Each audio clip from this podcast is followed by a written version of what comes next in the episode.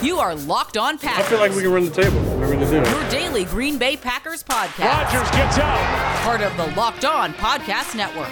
floats it. Your team Cobb, every day. touchdown!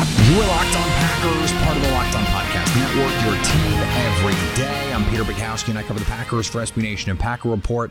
I cover the NFL around the internet, and you can follow me on Twitter at Peter underscore Bukowski. You can follow the podcast on Twitter at Locked On Packers.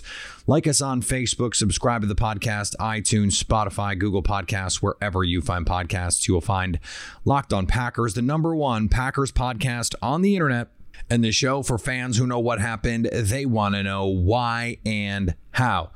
Today on the show, some tandem content to what we did yesterday, where we got aggressive and we said, okay, trade up, go get all the dudes. We're going to take the opposite tact on the show today, but I want to start with something that I thought was really interesting. So, Ben Fennell who does a great job over at The Athletic. And he works for NFL Media and does a ton of the draft prep work. He is the guy that is, you know, going through hours and hours and hours and hours, really weeks of tape of these prospects so that NFL Network can put together the cut ups. He's watching them, grading them, evaluating them, and finding the clips that most quintessentially encapsulate these players. So he knows a thing or two because he's seen a thing or two. uh, so he had this great stat that last year, Green Bay led the league in open receiver percentage and in wide open receiver percentage. So three yards is open, five yards is wide open. That means Matt LaFleur has is doing an outstanding job, an elite job at creating opportunities for his receivers. That he is making life easy for them and for the quarterback. How does that tie into the offseason? Well, so I want to dive into this receiver conversation. I, I want to frame it. I got this question from John from Modesto, California. Hey, Peter, what impact do you think Devin Funchess will have on the offense this year? And how do you think it impacts the Packers front office view on their draft strategy? So I don't think Devin Funchess impacts the draft strategy one iota. I think he's out there trying to compete to make the roster. He is a similar type to Allen Lazard. He just doesn't block as well. So I don't think it's going to impact how they look at the draft. But I don't think there needs to be the same level of urgency because of the guys already on the roster and the way this offense helps out its skill players. It means a couple things. Number one, it means that um, Marquez Valdes-Scantling and, and Allen Lazard's production are in part a result of this offense being wildly efficient. I think it also speaks to just how inconsistent some of the other guys on the roster are, that those are the main guys after Davante Adams, despite the talents of guys like Equanimeous St. Brown and, you know, Jake Kumerow, who's no longer on the team. And that that Matt LaFleur was able to make guys like Malik Taylor useful NFL players speaks to his level of ability. But as we look at this team, there, there is still this idea out there that Green Bay needs to allocate significant resources to beefing up the playmakers on this roster. And I don't necessarily disagree from the standpoint of you create so much value when you add, whether it's offensive or defensive, playmakers in the passing game. So if you affect the passing game, whether you're a quarterback, a pass catcher, a pass blocker, a pass rusher, or a pass coverer, you create more value than anything anyone can do in the run game. That's why those positions are just more valuable. So there's two sides of this. And I have and will continue to make the case that when you have Davante Adams, after Adams, What you need is guys who fit roles, who play parts, who have defined skill sets. You don't need to have Adam Thielen and Justin Jefferson. You don't need that. Now, the Vikings offense needs that a little bit more because even though they're running some similar concepts, they don't, number one, have Aaron Rodgers. They don't, number two, have this offensive line. And they don't, number three, have a receiver as good as, as singularly good as Davante Adams.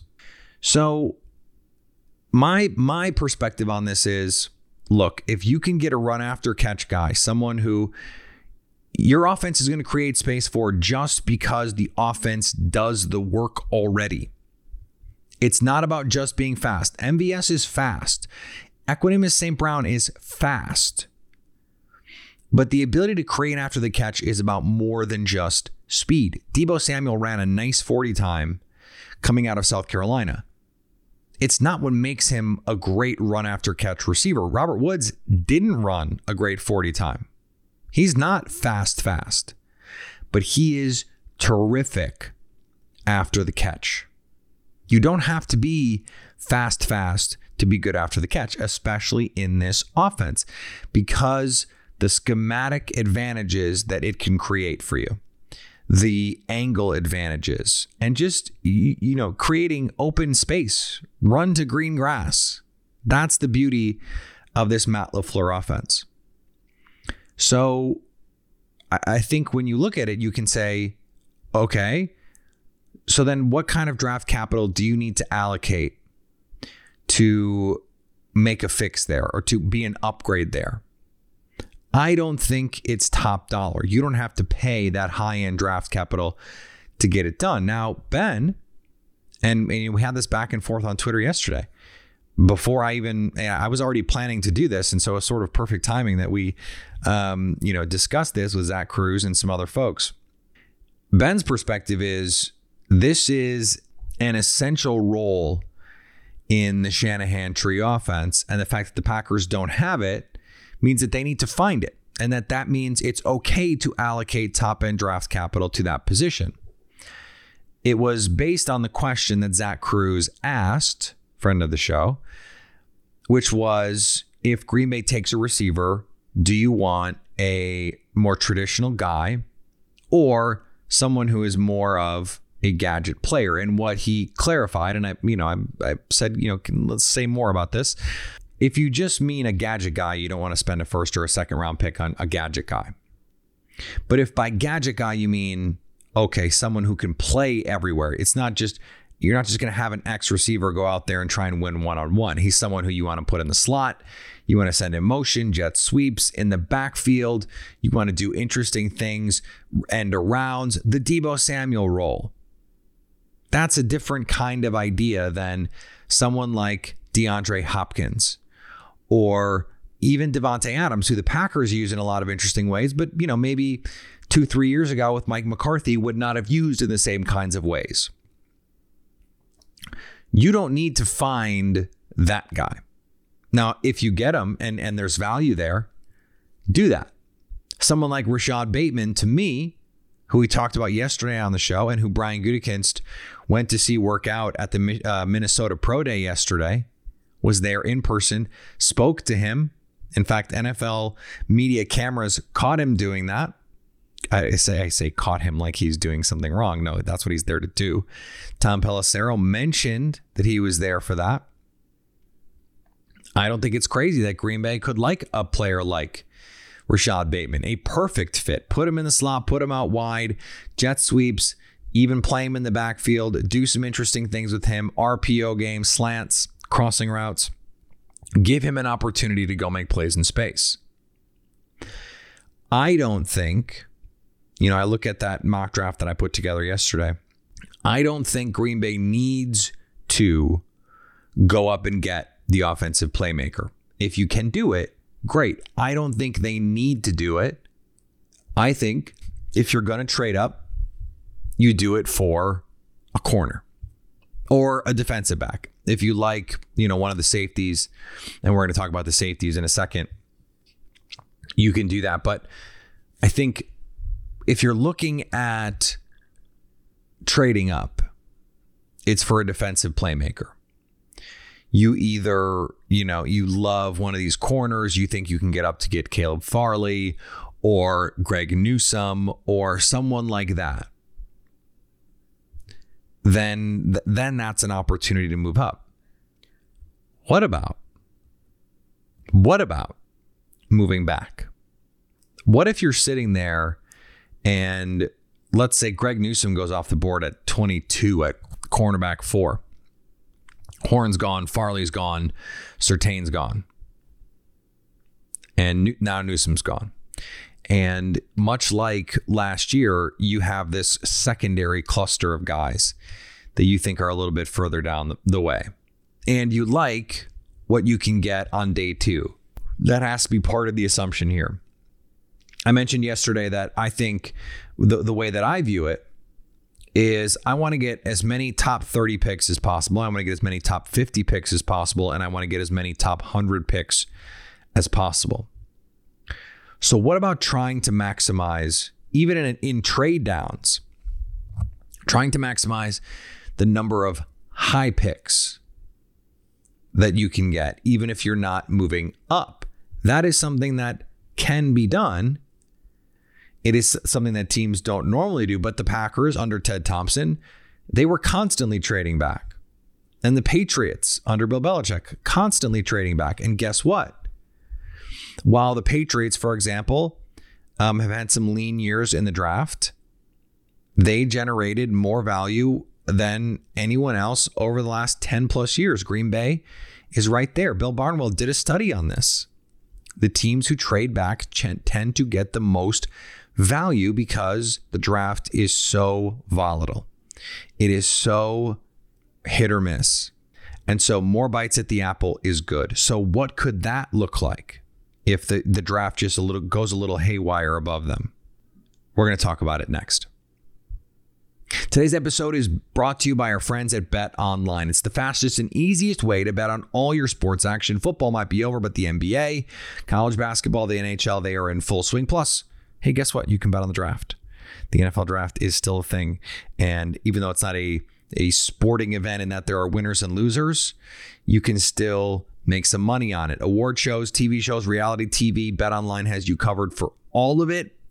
Right now, go to their website or use your mobile device and sign up today and get a 50% welcome bonus on your first deposit when you use the promo code locked on. That's right. You go there, you sign up for free, you put some money in, and you use the promo code locked on. They will match that first deposit up to 50% because at Bet Online, they are your online sportsbook experts.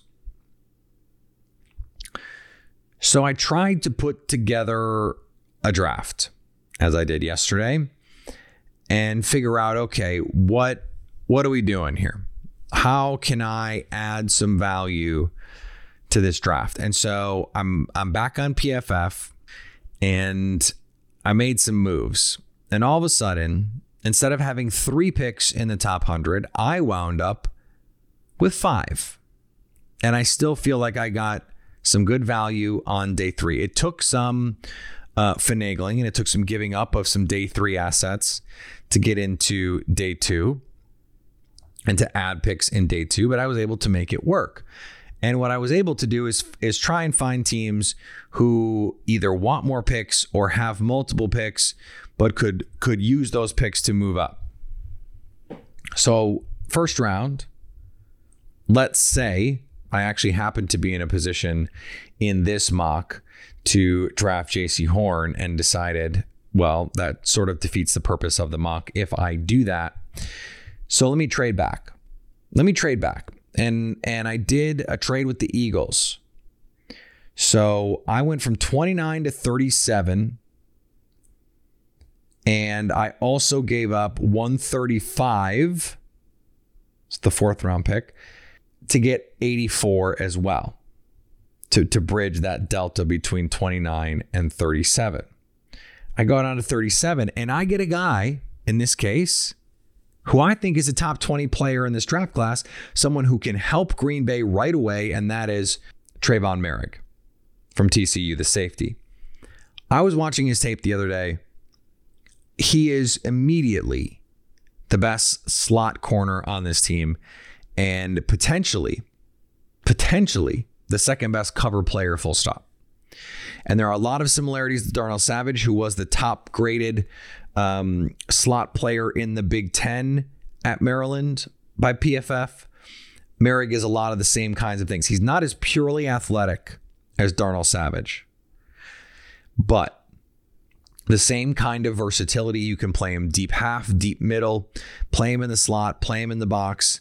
He can fit the run.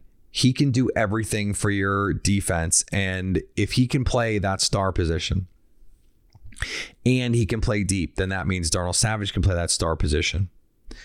Then you have locked down one of those corner spots and that nickel safety spot, which is going to be a 60, 70 type percent proposition.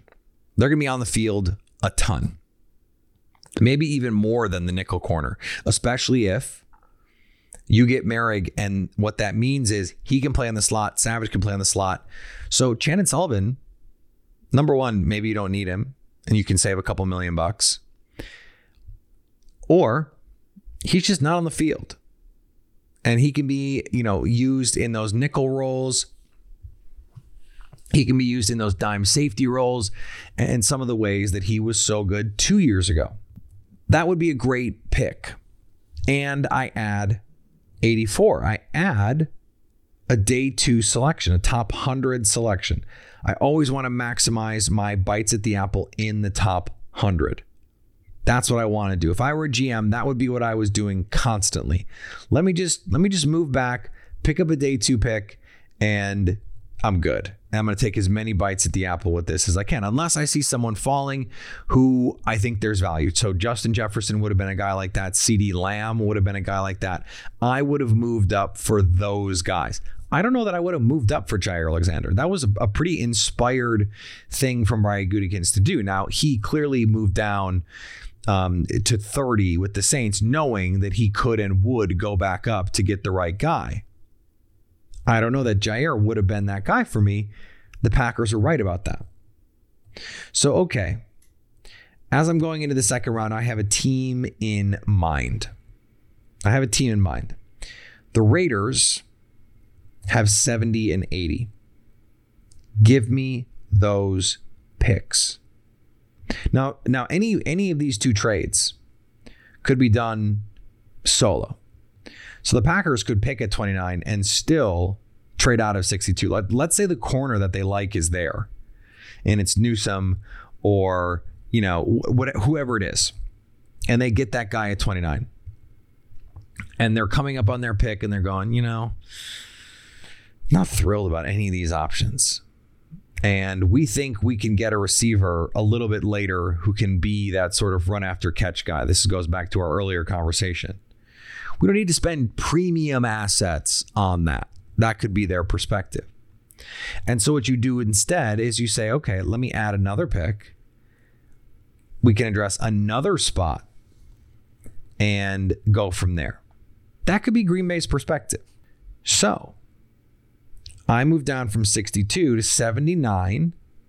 I pick up 80 and I give up the other fourth, 142, and a fifth, 173. So, okay, I've given up both fourth round picks and a fifth round pick, but who cares? Because I've added two top 100 selections in the process. So now at 79, I get Dyami Brown. I mean, imagine if if you're sitting there at 29 and 62 and your first two picks are Moehrig and Dyami, you're in great shape. I was able to do it. Now, again, this is just a mock, but PFF does take into consideration draft value charts and positional value and draft class and all that stuff. So theoretically, they're building in the wisdom of these trades. Now, I you know I checked these out by the traditional Jimmy Johnson trade value charts, and and felt like okay, I'm getting good value here. I, I love to get 79 and 80. So Browns would come in. He could play some of that MVS deep role. So if, if there is an injury, let's say, because if if Marquez Valdes-Scantling gets hurt, the, the the Packers receivers are suddenly pretty slow. I mean, they're, they're suddenly pretty slow. That's suboptimal. But if you could get someone like Brown, that would offer some insurance on MVS, plus put them out there at the same time. You know, if you have Brown, MVS, and Davante Adams all on the field at once, how our defense is going to play you becomes really difficult. And he can take that underneath route, that little crossing route. You run mesh with him on the crosser, get him in space, and he can go make plays. And he is someone who, you know, he could go as wide receiver four, he could go as wide receiver eight. This is a weird draft, and it's going to be about types and it's going to be about preferences, and weird things can happen. And if it's not Dyami Brown at 79, it could be Elijah Moore, or it could be Amon-Ra St. Brown. I mean, there are, there are a lot of guys on day two I really like. I do think there's some wisdom in trying to get a pass catcher. Now, we've gone through two picks here, still no corner. I'm going to get one at 80, right? Wrong. Here's here's the good part of this. Remember, I traded down, so I have 79, 80, and 84. So at 80, I get Jabril Cox, the linebacker from LSU. Speedy, athletic, can cover, can play in sub package, can be your solo dime linebacker, can be your nickel linebacker, can be your every down Mike when you're going to play small like the Packers are. Cox could come onto this team and immediately be the most talented linebacker on the roster, even if I still like Kamal Martin.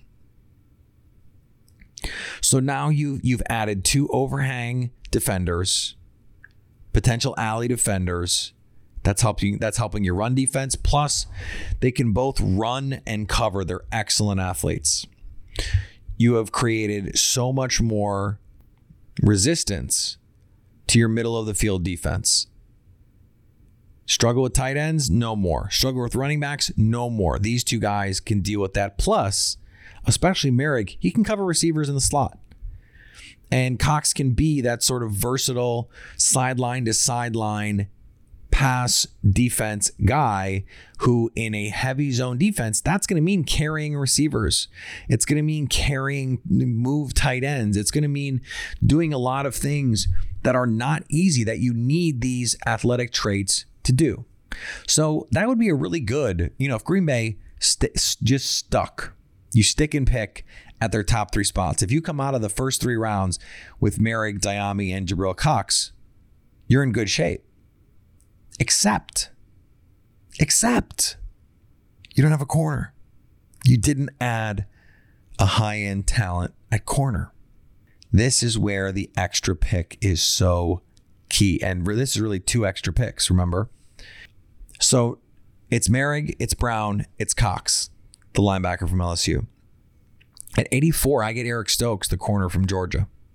And you can say, oh, he's not going to be there. We don't know. We don't know. And yeah, he tested really well, but there's not even unanimous approval on him being the best corner on his own team. Tyson Campbell might be that guy.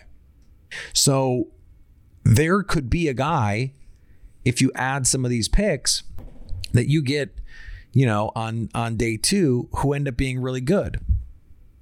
The NFL tends to be really bad at differentiating which guys at which positions are the best.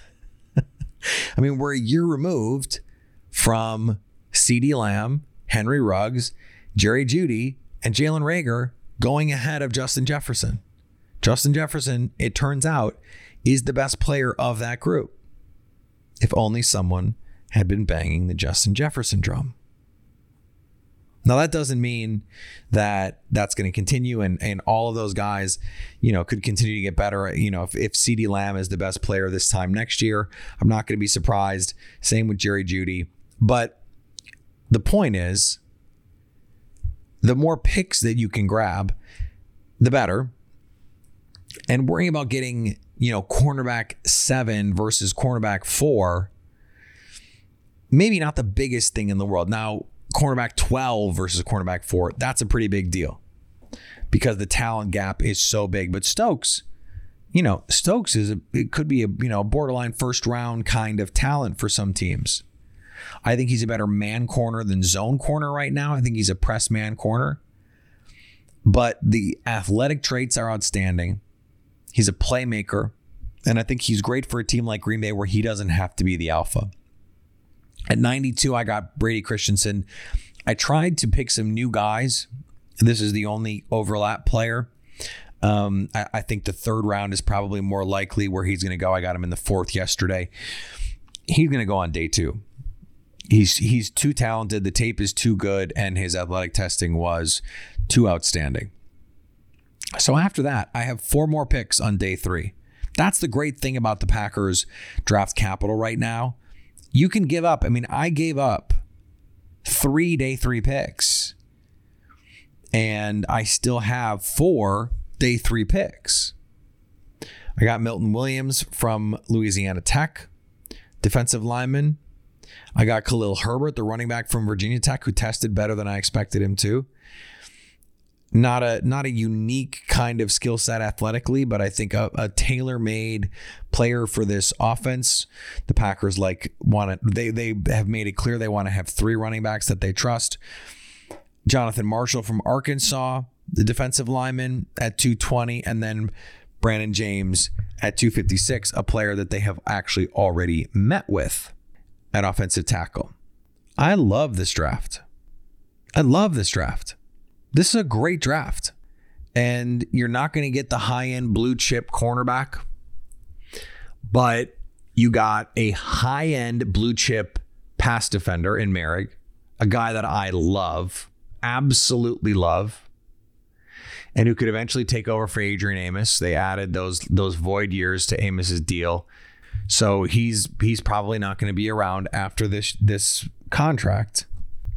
So if you want a long term running partner for Darnell Savage, Moehrig is it. You get your playmaker to help, if if not this year, next year, and you know you obviously hope this year. Someone that can be a short term and long term boon.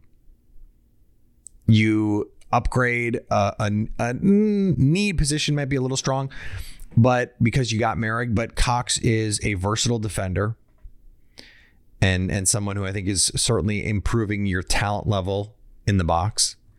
And then you get your corner. And because it's a it's a top 100 pick, this is a real talent. I mean, Stokes was at one point viewed as a as a kind of first round pick or or something close to it. So you're still getting a real talent, someone who you believe can come in and play, if not right away, very soon. And you know, by the end of the season, someone like that with the physical gifts that he has. I mean, a sub four three forty, a forty plus inch vertical jump. He's an explosive athlete. You can see it on tape. Easy mover, playmaker, and you know, I'd like to see a little bit more dog. I'd like to see a little bit more fight, but the athletic gifts and and for a cornerback too that's the other thing. Maybe you don't need to go all out on, uh, you know, uh, adding or, or feeling like you have to prioritize that position. It's a starting position, but it's still a second corner position. So you don't have to feel like you're getting some alpha, you know, Jalen Ramsey type, or you say, screw it. No. On day two, you could get a really nice player. There's some really good players who Green Bay is going to be in a position to draft. And even on day three, I mean, Rashawn Bateman was was you know the headliner at the Minnesota Pro Day, but there's a corner there, Benjamin St-Juste, who you know at six three ran a sub seven second three cone. I mean, crazy agility for someone his size. He had a really good Senior Bowl week. He's someone who could come in and and you know compete he come in, come in and compete right away with Kevin King on the boundary. No question. There are a lot of guys who could come in and do that. Maybe you don't need to throw or or maybe you don't need to press. Maybe you don't need to press. And that's what this draft is about. Take your time, add assets, keep acquiring value, And the more bites at the apple in the top 100, the more likely you are to actually hit on someone who can help your football team.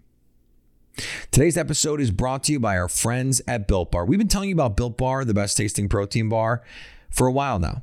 Built Bar is this amazing low calorie, low sugar, high protein, high fiber protein bar. But and and trust me, I didn't believe it at first either until I actually tried them. They taste delicious.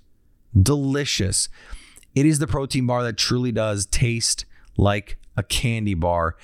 And it is no longer March, but the madness is still here with Built Bar Madness. Go to builtbar.com or built underscore bar on Twitter and let us know your favorites. We got a bracket going, so go check it out. And a lot of you have tried it. I've heard from a lot of you that that you're liking them and that you want new flavors to try. I was just talking to someone about it yesterday. Hey, what's the next flavor I should try? And I gave them my advice.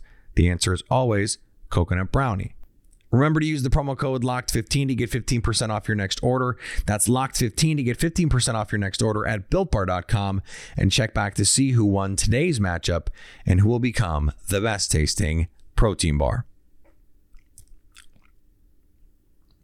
All right, we're going to be back next week. I hope everyone has a, a good Easter who celebrates a, a good Good Friday and a good Easter. And uh, if you're spending time with family, I hope people are being safe and and doing the things that they need to do. Please go get vaccinated, wear your mask, do all that good stuff, and we can all have a good summer. That is the goal here, and that means a lot less uh, risk for a lot of people who are most at risk. Follow me on Twitter, Peter underscore Bukowski. Follow the podcast on Twitter, Locked on Packers. Like us on Facebook. Subscribe to the podcast, iTunes, Spotify, Google Podcasts, wherever you find podcasts, you will find it Locked on Packers. And anytime you want to hit us up on the Locked on Packers fan hotline, you can do that 920 341 3775 to stay Locked on Packers.